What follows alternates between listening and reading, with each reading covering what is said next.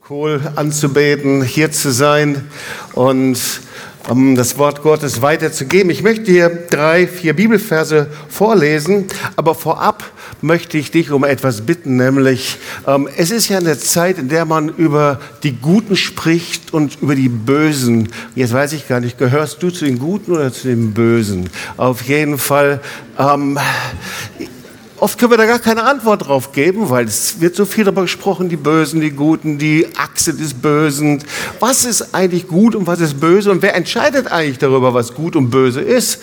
Und äh, darum geht es in dieser Predigt und ich lese dir mal einige Worte, die mir aufgefallen sind. Vor allen Dingen ein Wort in der letzten Woche.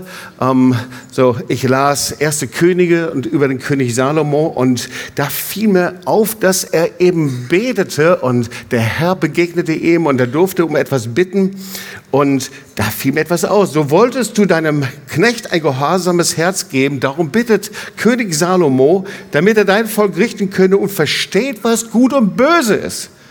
Meine Güte, hast du nicht andere Probleme, König Salomo, um das zu verstehen? Ist das so entscheidend, dass du den Tempel aufbaust, so entscheidend, dass du, du das Königreich Israel aufbauen kannst, dass Gott dich segnet? Aber anscheinend doch. Denn wer vermag dies mächtige Volk zu richten, zu unterscheiden, was gut und böse ist? Ja, da haben schon Philosophen drüber nachgedacht. Aber bevor wir uns damit ein bisschen beschäftigen, wie wir damit heute umgehen, 1. Mose 2, Vers 9, da geht es zum ersten Mal um Gut und Böse. Und der Herr ließ aufwachsen aus der Erde allerlei Bäume. Also wir sehen, das sind die ersten Kapitel in der Bibel über die Schöpfung.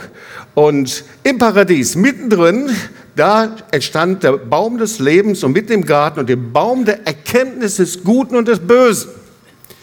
Dieser Baum, warum ist das so entscheidend? Dieser Baum der Erkenntnis des Guten und des Bösen. Das heißt ja, dass der Mensch, der geschaffen worden ist, Adam und Eva, diese Unterscheidung eben nicht hatten. 1. Mose 2, Vers 17. Ähm, da steht von dem Baum der Erkenntnis des Guten und des Bösen sollst du nicht essen. Da stand dieser Baum und Gott wollte offenbar, dass du sagst, hey, das brauchst du nicht.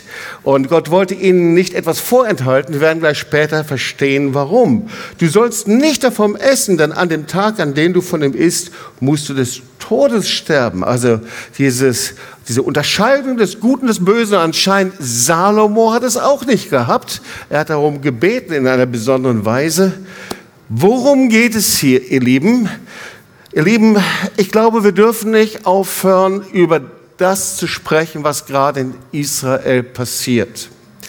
Die Welt hat sich seit dem 7. Oktober verändert. Wir haben gerade vom Heinz gehört, wir hatten gestern eine Veranstaltung in äh, Stuttgart, in der jüdischen Gemeinde dort, ähm, Keren Hayesot. Und ähm, das Thema, das unsere Freunde, jüdischen Freunde, das die Welt bewegt, das ist das, was am 7. Oktober passiert. 240 Geiseln sind immer noch ähm, äh, irgendwo in Gaza verschwunden. Die Bilder vom Massaker, die Erinnerung, all diese Dinge, die sind noch ganz stark präsent. Aber so leicht ist es, dass man sehr schnell wieder dann zur Tagesordnung übergeht. Äh, man gewöhnt sich an Dinge. Der Krieg an der ukrainischen Grenze findet immer noch statt, jeden Tag sterben Tausende von jungen Soldaten. Man hat sich irgendwie dran gewöhnt und das kann nicht gehen. Ihr Lieben, und gleichzeitig ist es, dass die Einstellung, die Denkweise der Welt sich seit dem 7. Oktober irgendwie geändert hat. Und da entdecke ich auch Dinge, die sind sehr, sehr erstaunlich. Zum Beispiel die klare Stellung der deutschen Regierung zu Israel. Wie sich sehr klar an die Seite Israels stellt oder klare Statements in Presse und Medien, wie wir das so, finde ich, noch nicht gelesen haben. Oder auch viele äh, in der Bevölkerung, die ähm, sich zu Israel stellen, auch zum Existenzrecht Israel. Und da scheint es irgendwie eine neue Trennungslinie gerade zu geben. Äh, und da werden die Konturen immer schärfer. Da geht es nicht mehr um politische Richtung zuerst, links und rechts und wer und wo steht und nicht mehr, äh, wie steht man zur Umwelt und wie ist das. Das sind sicherlich auch noch wichtige Dinge, sondern die Trennungslinie scheint gerade dort zu sein, wer sich zu Israel stellt und wer nicht. Gerade auch in Nationen, in Ländern, Und irgendwie sehen wir, dass sich da eine Prophetie erfüllt, wenn wir lesen im Wort Gottes, dass Israel zum Laststein wird für die Nation. Wer sich daran hebt und wegheben will, der wird sich verheben und er wird sich selber verletzen daran. Ihr Lieben, wir sind in einer ganz wichtigen Zeit, also glaube ich, und zwar in der sich das, was wir denken, was wir fühlen, unsere Mentalität innerhalb von einem bestimmten Zeitraum verändert.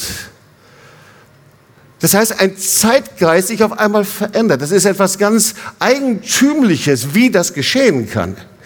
Zeitgeist ist immer eine Epoche, eine geistige Haltung eines bestimmten Zeitraums. Das, was uns prägt, was ganze Generationen prägt. Das, was man denkt, das, was man fühlt, ähm, so, äh, was einem wichtig ist.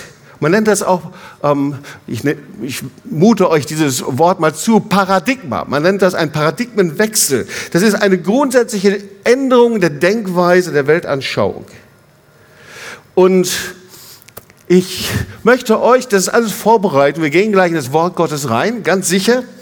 Aber das ist wichtig, dass wir verstehen, worum es geht. Ich glaube, dass die ersten 20 Jahre des 20. Jahrhunderts wir sehr stark von einer Weltanschauung, von einer Ideologie geprägt worden sind. Und es wird als eine ökologische Ideologie in die Geschichte eingehen. Und diese ökologische Ideologie, ihr Lieben, die ist geprägt von einer Angst. Und ich nehme mal so ein paar Worte raus, die haben auch sicherlich ihre Berechtigung, aber sie machen etwas, denn diese äh, ökologische Ideologie ist für viele Menschen wie eine Religion.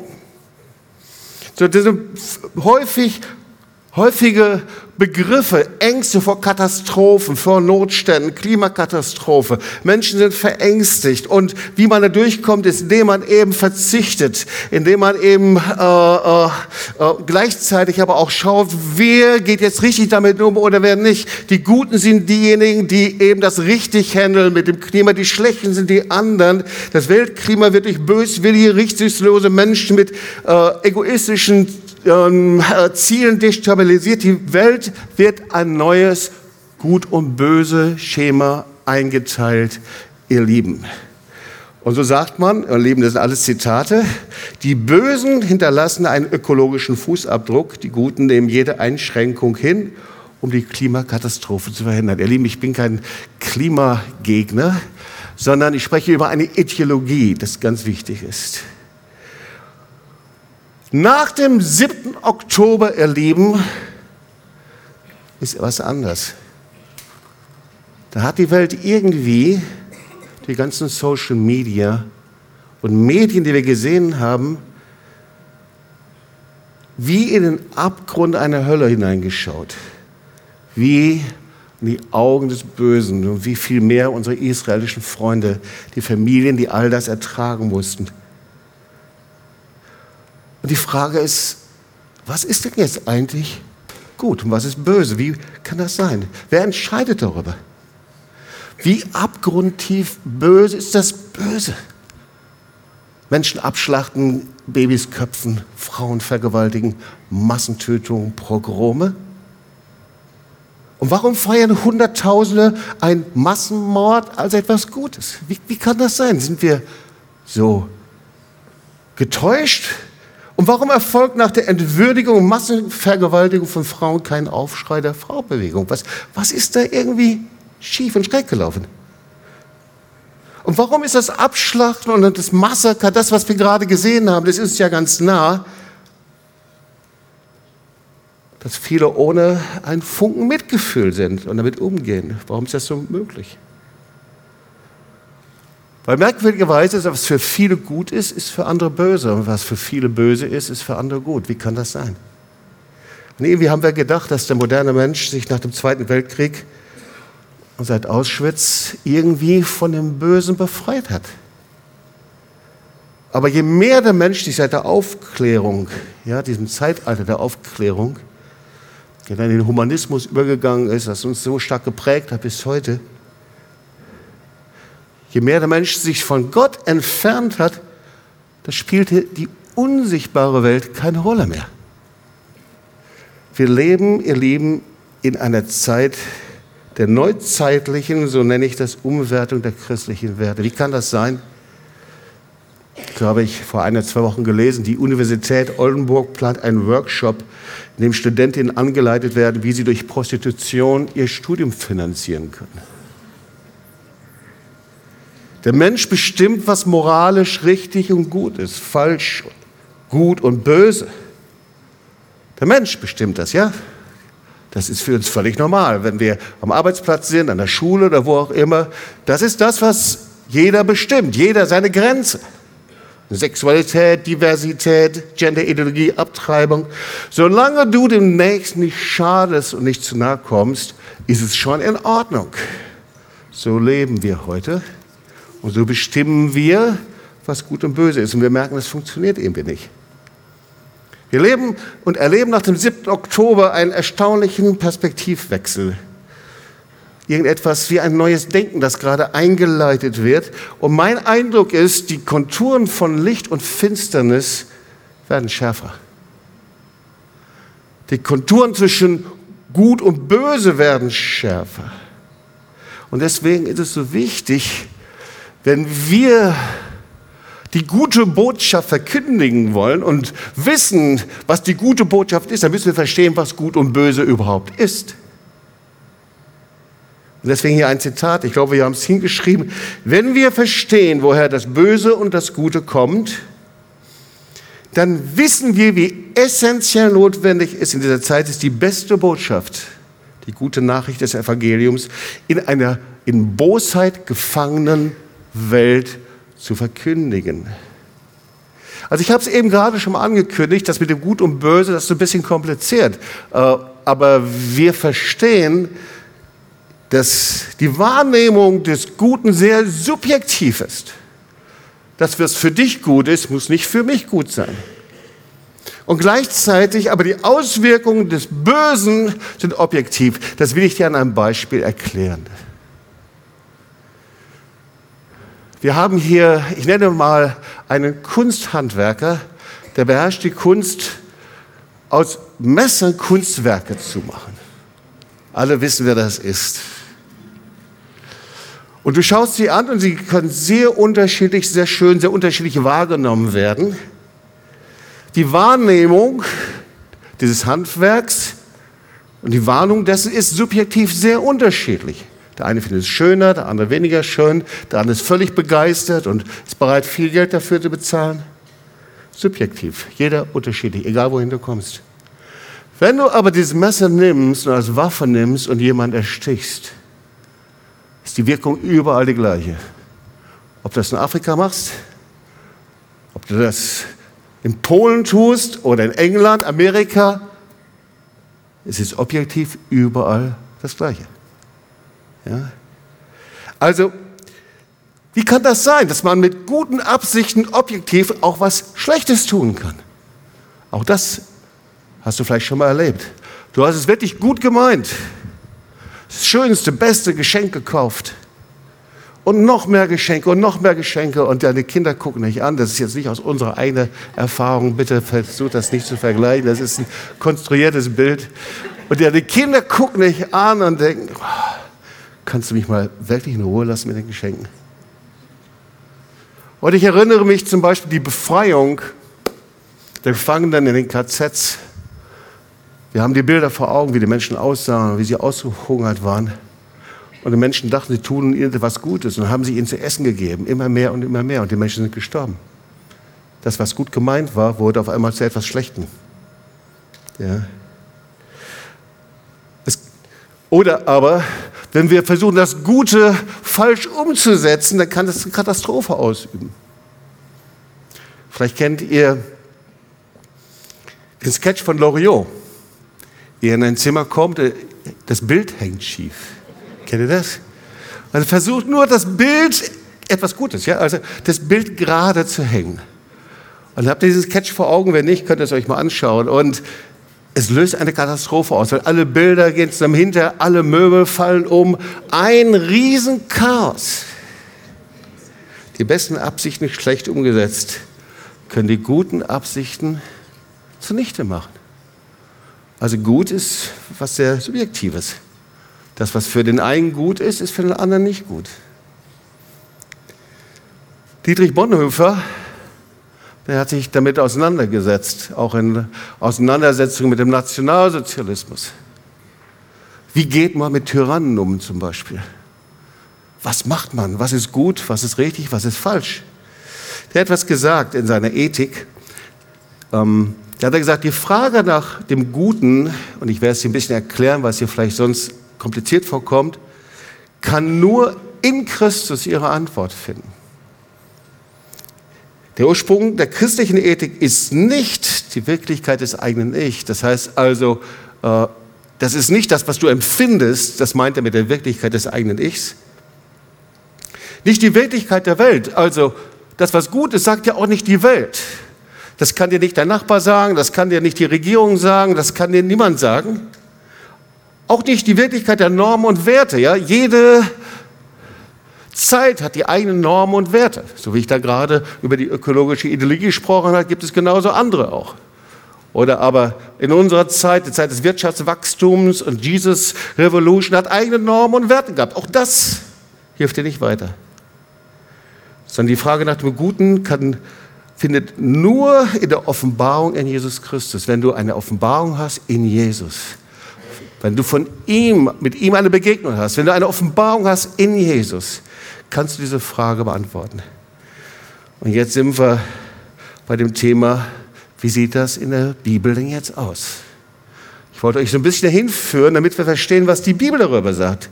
Das Gute, hebräisch Tov, Agathos, griechisch oder Kalos. Ja.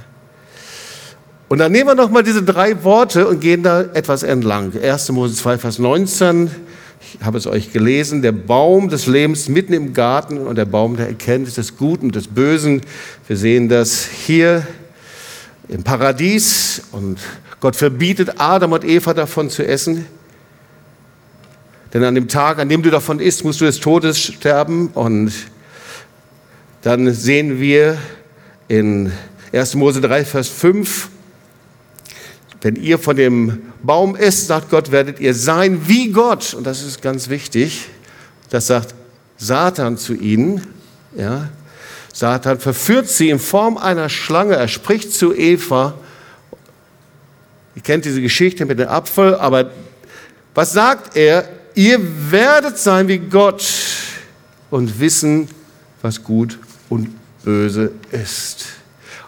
Und so die erste Botschaft ist der Bibel, Gott alleine ist gut. Die Bibel hat unterschiedliche Attribute für Gott. Er ist heilig, er ist gerecht, aber er ist gut. Und da unser Wort gut sehr schwach ist, hat das eine viel größere Bedeutung. Das heißt, in ihm ist nichts Schlechtes. Da kann nichts Schlechtes sein. Das heißt, Gott ist 100 Prozent gut.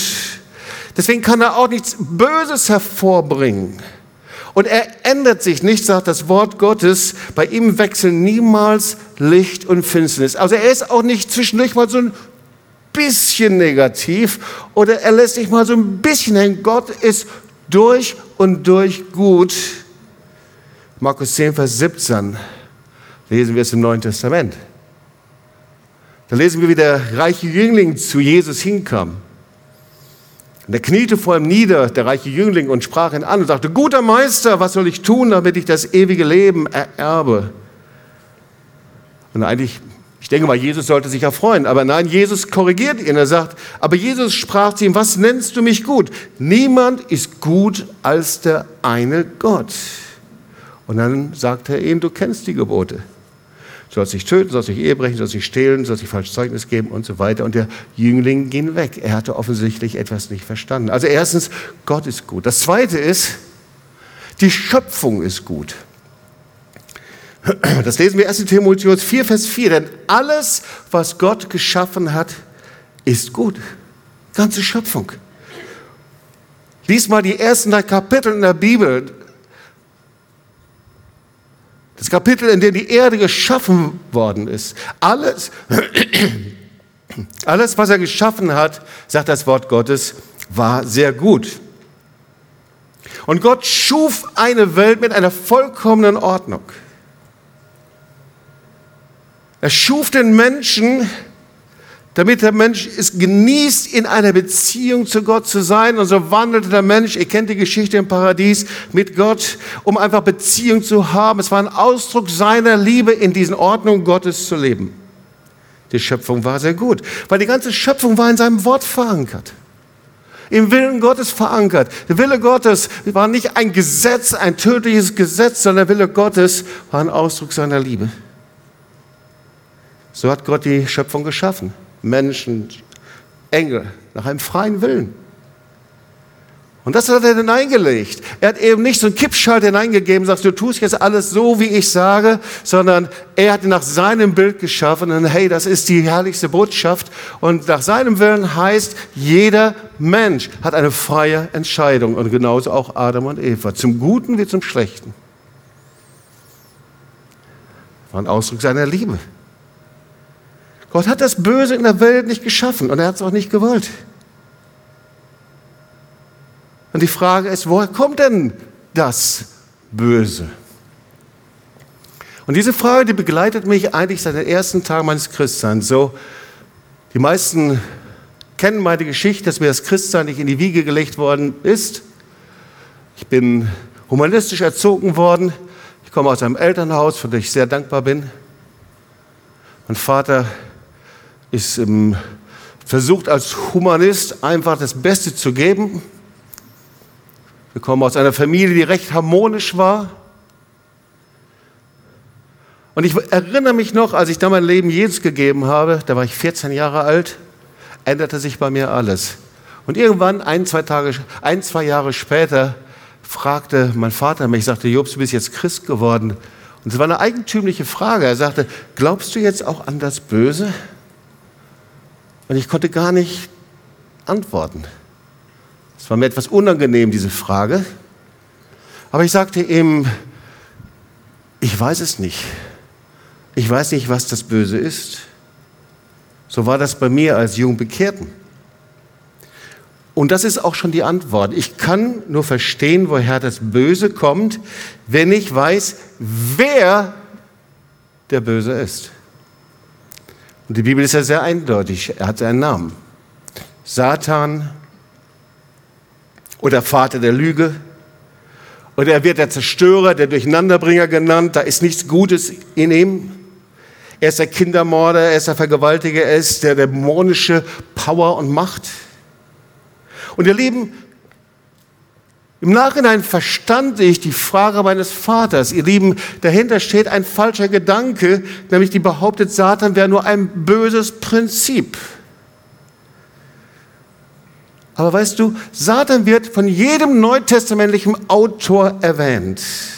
Jesus spricht über ihn 24 Mal. Und es steht außer Frage, dass die Bibel über die Existenz Satans sowohl im Alten Testament wie auch im Neuen Testament lehrt. Und wenn wir dann in Hesekiel hineinschauen, alttestamentlichen Text, Hesekiel 28, dann sehen wir den Ursprung Satans und er wird Engel der Finsternis genannt. Und da sehen wir so etwas von seiner Biografie. Er wurde als Engel geschaffen. Als der weiseste und schönste aller Wesen, als Chirub, der im Himmel geschaffen ist und der dann eine falsche Entscheidung fällt, nämlich gegen Gott zu rebellieren und aufzustehen und ist von ihm abgefallen. So lesen wir es Jesaja 14, 12. Wie bist du vom Himmel gefallen, du schöner Morgenstern? Wie wurdest du zu Boden geschlagen, du Bezwinger der Völker? Du aber gedachtest in deinem Herzen, ich will in den Himmel steigen und meinen Thron über die Sterne Gottes erhöhen.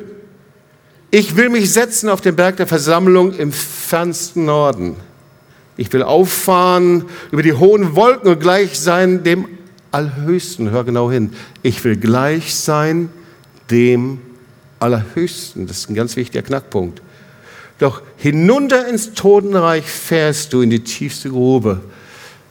Er erhob sich und wollte gleich sein wie Gott. Jeder Wunsch, so wie Gott zu sein, spiegelt den Geist Satans wieder. Wir lesen Johannes 8, Vers 44. Satan ist in der Lage zu lügen. Er wird genannt der Lügner von Anfang an, zu morden. Er ist Lügner und Menschenmörder von Anfang an. Und wir sehen sogar noch mehr, jedes menschliche Streben aus sich selbst heraus, aus dem eigenen Denken heraus, aus der Erfahrung, aus dem Intellekt heraus, herauszufinden, was gut und böse ist, geht schief und bedeutet Abfall von Gott. Sondern Gott weiß, an dem Tag, da ihr davon esst, sagt Satan, sagt die Schlange, werden eure Augen aufgetan und ihr werdet sein wie Gott. Das war die Verführung. Und wissen, was gut und böse ist.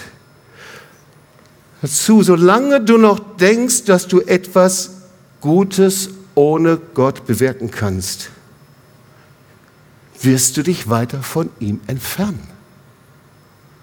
Und das denken wir ja. Wir versuchen ja, gute Dinge zu tun. Ich glaube und unterstelle den meisten Menschen, dass sie in irgendeiner Art und Weise so unterwegs sind.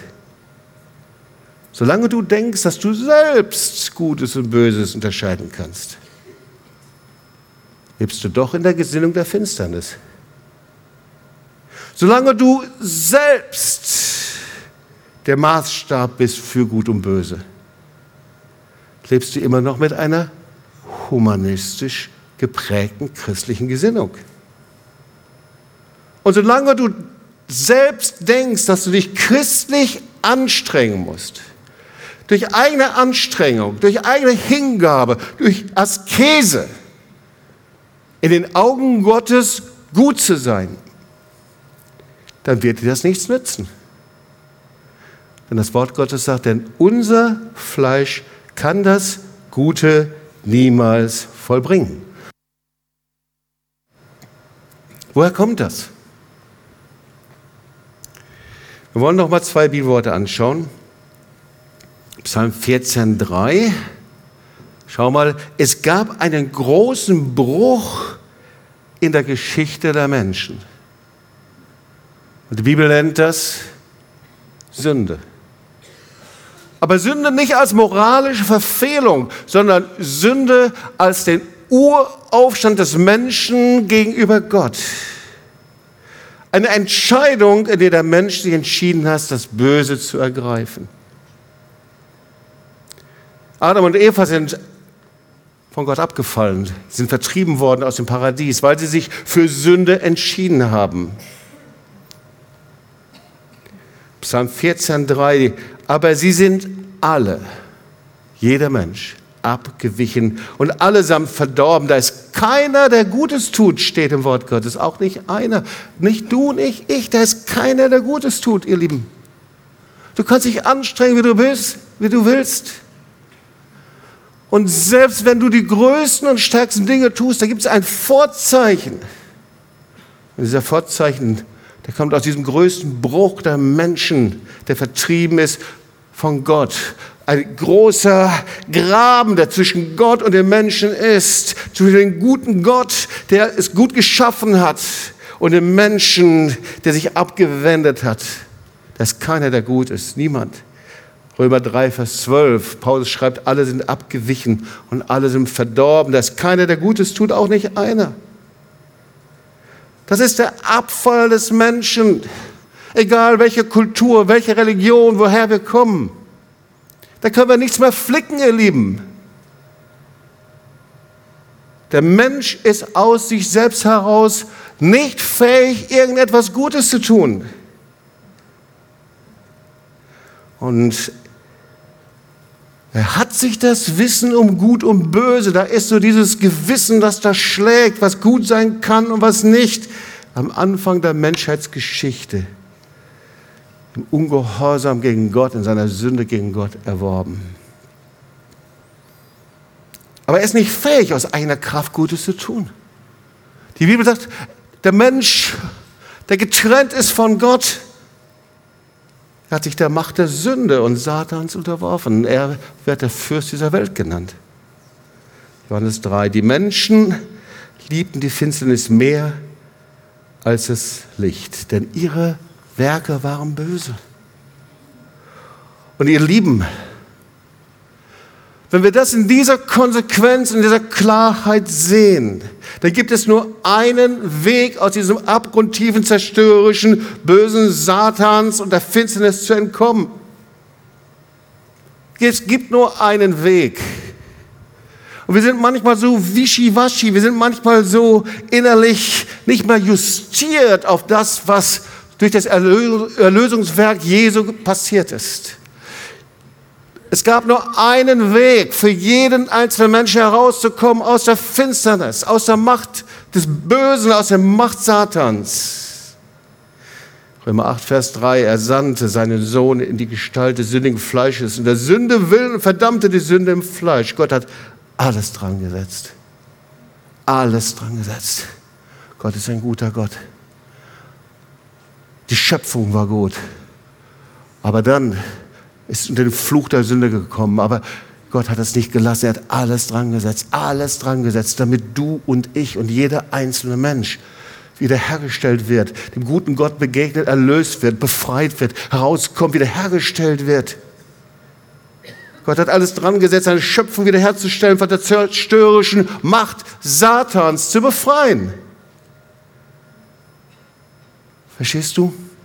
Gut und böse, das sind zwei Pole zwischen denen der Mensch mit seiner Entscheidung wählen kann, so wie Adam und Eva wählen konnten. Und genauso ist es bei dir und bei mir heute noch. Es sind zwei Pole, gut und böse, zwischen denen wir entscheiden können.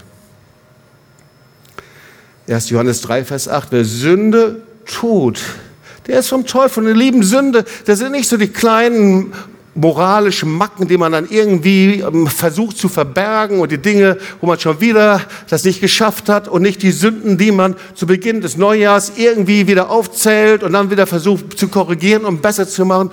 Sünde ist Trennung von Gott. Sünde ist völlige Kapitulation. Liebe, ich habe erzählt, ich bin humanistisch erzogen worden, komme aus einem recht harmonischen, wohlständigen Elternhaus. Mein größtes Problem, mich zu bekehren, war nicht, weil mein Vater mich geschlagen hat oder meine Mutter, das haben sie nämlich nicht. Es war nicht, weil mein Elternhaus so katastrophal war, das war es nicht. Mein größtes Problem, mich zu bekehren, war die Liebe meiner Eltern. Weil ich gesagt habe, ich habe doch alles. Warum soll ich mich denn bekehren? Ich weiß noch, wie ich als Teenager manchmal neidisch war auf die Zeugnisse von Drogenabhängigen und gesagt, die haben eine echte Story. Aber ich hatte Probleme, mich zu bekehren.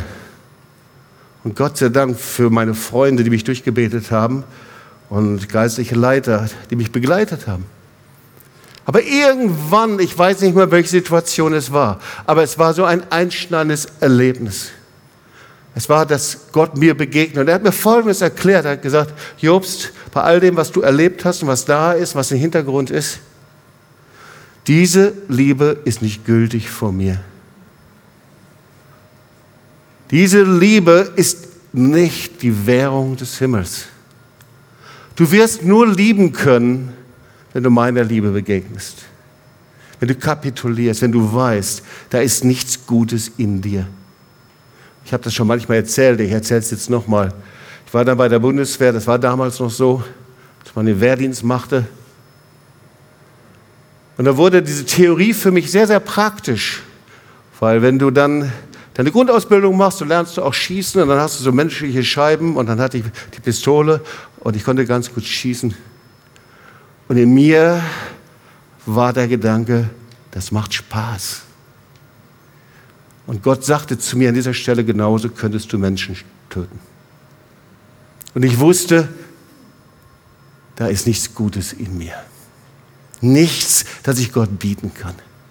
Nichts, womit ich handeln kann. Nichts, wo ich dann irgendwie was vermischen kann, wo ich sagen kann, Herr, vielleicht 40 Prozent Gutes und 60 Prozent Schlechtes. Es gibt nur 100 Prozent Erlösung und Rettung. Und ihr Lieben, der einzige Ausweg ist die Wiedergeburt aus Gottes Geist. Ist Wiedergeburt. Galater 5, Vers 24, die aber Christus Jesus angehören, die haben ihr Fleisch gekreuzigt, samt den Leidenschaften und Begierden. Wenn wir im Geist leben, so lasst uns auch im Geist wandeln, ihr Lieben. Vielleicht mal ganz kurz zur Erklärung der Unterschied zwischen Bekehrung und Wiedergeburt. Das ist manchmal so ein bisschen mystisch. Bekehrung und Wiedergeburt sind die beiden Vokabeln, ich glaube, wir haben es ja auch aufgeschrieben, die den Vorgang unserer Errettung beschreiben. Bekehrung ist das, was du tust. Und hoffentlich, wenn du nicht sicher bist in Gott und nicht weißt, ob du angekommen bist, dass du gerettet und ewiges Leben bist, dann rufen wir dich, dass du mit deinem Mund das aussprichst und bekennst, Herr Jesus, ich gebe dir mein Leben. Das heißt, mit unserem Mund bekennen wir, dass Jesus Christus der Herr ist, wir übergeben ihm unser Leben. Das ist der Akt der Bekehrung. Du willst das und du kommst und du tust das. Und da gibt es noch einen zweiten Schritt, nämlich die Wiedergeburt ist das, was Gott tut. Weil Wiedergeburt ist etwas Übernatürliches, in dem Gott dich willkommen heißt und nimmt. Und während du dich mit deinem ganzen Wesen, mit deinem ganzen Leben ihm zuwendest, und so viele tun das nicht, die denken, dass sie so ihre kleinen Sünden aussprechen sollten und dass es mal eine ganz coole Idee wäre, mit Jesus zu leben, aber das ist es nicht. Sondern wenn wir uns ganz im Hinwenden ausliefern mit unserer ganzen Existenz und sagen, Gott, da ist nichts Gutes in mir, dann kommst du im Himmel an. Und da passiert etwas, was nur Gott tut. Er kommt mit seinem Frieden. Und du stehst da und wirst von einem Zweifler zu einem Kind Gottes, zu einem Erlösten, zu einer Erlösten. Du weißt, dass du weißt, dass du weißt. Ich bin angekommen bei Gott. Und es wird dich nie wieder verlassen. Es wird dich nie wieder verlassen. Du weißt, du bist angekommen. Du weißt, du bist heimgekommen. Du weißt, du hast einen Vater, der dich liebt. Du weißt, du bist Kind des lebendigen Gottes. Lieben, es gibt leider viele Menschen, die wie in einem Geburtskanal stecken geblieben sind. Das scheint ja heute öfters mal so ein Problem zu sein, dass Kinder wie in einem Geburtskanal stecken bleiben. Und irgendwie bekehrst dich, du gehst die richtigen Schritte, du gehst in eine Zellgruppe, du gehst die ersten Schritte mit Gott, wie es auch immer aussieht. Du meinst es wirklich ernst und doch lebst du weiterhin unter der Macht der Sünde. Es gibt viele Menschen, die sind im Glauben zutiefst erschüttert durch das, was sie gerade sehen. Für sie ist unfassbar, diese Macht des Bösen. Woher kommt das? Es ist nicht mehr greifbar, nicht mehr erklärbar. Es gibt viele Menschen, die diesem Geburtskanal stecken geblieben sind, weil sie zutiefst noch daran glauben, dass da etwas Gutes ist, das sie tun und machen können. In ihrer eigenen Kraft. Zutiefst etwas, dass sie selber etwas bewirken können, was Gutes bewirken können. Irgendwie noch. Und das ist, weil du so geprägt bist. Erinnere dich, Gott ist 100% gut. Wir versuchen da diese Anteile zu. Ja, natürlich, es gibt Bereiche, die sind nicht in Ordnung. Deswegen gehe ich in die Seelsorge. Die sind nicht in Ordnung, die versuche ich zu verbessern. Das ist ja unser Prinzip heute. Wir versuchen die Dinge besser zu machen. Aber es funktioniert nicht. Und eigentlich sagt die Bibel, wenn wir so leben, sind wir selbstgerecht. Wir versuchen selbst gerecht zu sein. Ja? Geben unser Bestes, wir strengen uns an, wir machen die Dinge. Und eigentlich haben wir ein durch und durch humanistisch geprägtes Bild von Gott. Und wir leben so, als wären wir die letzte Instanz, die über Gut und Böse entscheidet. Das ist gut, das ist schlecht, das mache ich, das ist nicht richtig, das ist richtig. Wir als die letzte Instanz. Und dann sind wir genau so. Und eigentlich haben wir uns von der Bibel als Maßstab, von dem Urteil Gottes über Gut und Böse abgewendet. Gott alleine ist gut. Erinnere dich, in seinen Ordnungen zu leben, ist ein Ausdruck seiner Liebe. Das Wort Gottes sagt, Prediger 12, Vers 14, denn Gott wird alle Werke vor Gericht bringen. Alles, was verborgen ist, ist es gut oder böse. Weißt du, worin habe ich meine Quelle? In mir selber? Wer sagt mir, was richtig und falsch ist? Wer sagt dir, was gut und böse ist? In den Menschen um dich herum, in der Universität, in den Menschen, im Geist dieser Zeit jetzt gerade?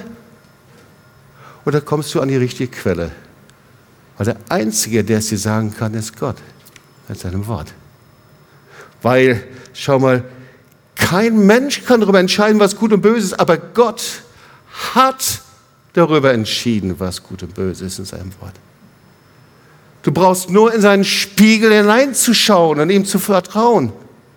Er hat entschieden. Und das heißt, wir leben noch in einem Spirit so oft, auch in Kirchen und Gemeinden, die sich innerlich abgewendet hat von dem Wort Gottes als Wort der Wahrheit. Wir leben in einer Zeit der Täuschung und der Herr ruft uns, kehr um. Kehr um. Ich habe dir ein Spiel gegeben, auch wenn du es nicht verstehst. Du darfst in meinen Ordnungen leben, in diesen Ordnungen, die Ausdruck meiner Liebe sind. Und jetzt verstehe ich auf einmal Salomo.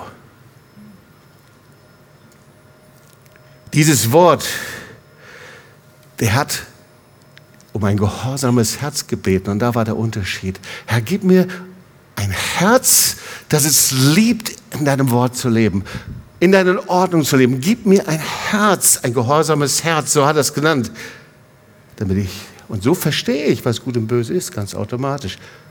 Hier, das Wort Gottes ist der Unterschied. Ihr Lieben, ich komme zum Schluss. Es ist erstaunlich, dass wir in der Bibel nachlesen können, was gut und böse ist. Und eigentlich ist es sehr einfach. Micha, der Prophet Micha hat darüber gesprochen, 6 Vers 8. Es ist dir gesagt, Mensch, was gut und böse ist. Was der Herr von dir fordert, nämlich Gottes Wort halten. Aha, hier haben wir es wieder. Das Wort als Spiegel, als Maßstab, als Quelle, als Orientierung, was gut und böse ist. Willst du es herausfinden? Das Wort Gottes. Gottes Wort halten, Liebe üben. Du sollst den Herrn, dein Gott, lieben von ganzem Herzen, ganzem Sinn und Verstand. Liebe üben. Das heißt nicht an Liebe scheitern, sondern immer wieder neu, immer wieder neu. Vergeben und lieben, immer wieder neu. und demütig sein vor deinem Gott. Demütig heißt authentisch, ehrlich, nicht versuchen, etwas darzustellen, zu dienen mit einem dienenden Geist. Ihr Lieben, die beste Botschaft, wir leben in einer Zeit von schlechten Nachrichten, in einer Zeit von Täuschungen, das können wir auch schon in der Bibel nachlesen. Gott wartet darauf, dass wir die beste Nachricht weitergeben. Meine erste Bibel, das war so eine rote kleine Bibel, die hieß Die gute Nachricht. Die habe ich immer noch in meinem Schrank stehen. Reingekritzelt, reingeschrieben, Fragezeichen, ich muss mal diskutieren. Ja, ich habe sie immer noch da, meine erste Bibel. Ein paar Blätter raus und dann kumpelig, weil sie mit auf Straßeneinsätze hatte, hier und hat darauf geregnet und was ich alles. Ja. Die gute Nachricht. Die Botschaft des Evangeliums. Die Botschaft des Evangeliums ist nicht, hey, du kannst besser leben, es gibt einen christlichen Lifestyle, der tut dir gut. Die Botschaft des Evangeliums ist, das, ist die Botschaft der Rettung und Erlösung aus einer gefallenen Welt. Und wann sollen wir das weiter sagen als jetzt? Und du bist der Träger dieser guten Botschaft, dieser Nachricht. Du bist die Trägerin. Aber du musst wissen, was gut und was böse ist und woher es kommt. Das ist nicht in uns selbst. Und hey, wie wäre es, wenn du heute aus diesem Kanal, aus diesem Geburtskanal rauskommst? Du musst da nicht stecken bleiben. Viele überhöhen das irgendwie geistlich und sagen, Jobs, Jobs, ich bin nicht wiedergeboren, ich bin nicht wiedergeboren. Als ob ich das machen könnte. Oder ob sie denken müssen, da ist irgendwas Mystisches und Gott ist doch böse, er wird es nicht tun. Nein, Gott ist ein guter Gott, weißt du was? Wenn du richtig zum Hinkommst und einfach nur dein Leben ihm übergibst und kapitulierst und dein böses Herz bekennst, dann sagt er, dafür bin ich gestorben. Dafür bin ich ans Kreuz gegangen für dich. Komm, ich nehme dich an die Hand. Du bist mein Kind, erlöst, gerettet. Rainer Bonk hat zugesagt, aus einem Minus macht er ein Plus. Amen. Komm, lass uns aufstehen und wir wollen zusammen beten.